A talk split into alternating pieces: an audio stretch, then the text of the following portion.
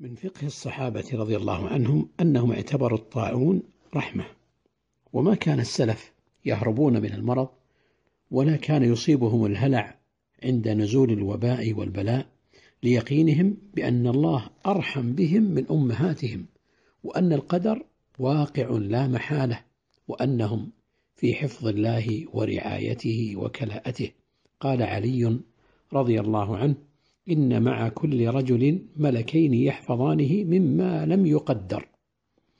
فإذا جاء القدر خليا بينه وبينه وإن الأجل جنة حصينة. قال شيخ الإسلام ابن تيمية رحمه الله العوارض والمحن هي كالحر والبرد. فإذا علم العبد أنه لا بد منهما لم يغضب لورودهما ولم يغتم لذلك ولم يحزن انتهى كلامه. ولذلك لم يجزع من المرض لأنه في الأصل قدر مقدور وكان أمر الله قدرا مقدورا. قال البغوي قضاء مقضيا كائنا ماضيا. انتهى. قال عطاء بن أبي مسلم قام معاذ رضي الله عنه في الجيش الذي كان عليه حين وقع الوباء يعني الطاعون فقال للناس هذه رحمة ربكم ودعوة نبيكم صلى الله عليه وسلم وموت الصالحين قبلكم. ثم قال معاذ وهو يخطب اللهم أدخل على آل معاذ نصيبهم الأوفى من هذه الرحمة. فطعنت لهم رأتان فماتتا أي أصابهم الطاعون حتى طعن ابنه عبد الرحمن بكره الذي كان يكنى به وأحب الخلق إليه. فلما رأى أباه معاذا قال عبد الرحمن عبد الرحمن ابن معاذ يا أبت الحق من ربك فلا تكونن من الممترين. وقال ستجدني إن شاء الله من الصابرين. قال فمات من الجمعة إلى الجمعة يعني خلال أسبوع. فمات من الجمعة إلى الجمعة آل معاذ كلهم.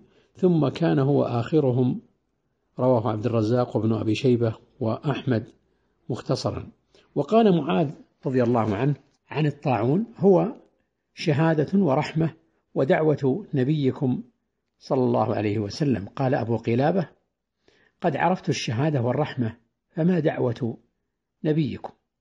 فسألت عنها فقيل دعا عليه الصلاة والسلام أن يجعل فناء أمته بالطعن والطاعون حين دعا أن لا يجعل بأسهم بينهم فمنعها كما في صحيح مسلم حين دعا أن لا يجعل بأس أمته بينهم فمنعها فدعا بهذا الدعاء انتهى من الجامع لأحكام القرآن تفسير القرطبي. وروى البيهقي في شعب الإيمان من طريق عروة بن الزبير أن وجع عمواس يعني في الشام حيث وقع الطاعون كان معافى منه أبو عبيدة بن الجراح وأهله.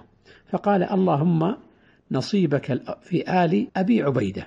قال فخرجت بأبي عبيدة بثرة في خنصره فجعل ينظر إليها فقيل إنها ليست بشيء. فقال إني أرجو أن يبارك الله فيها فإنه إذا بارك في القليل كان كثيرا.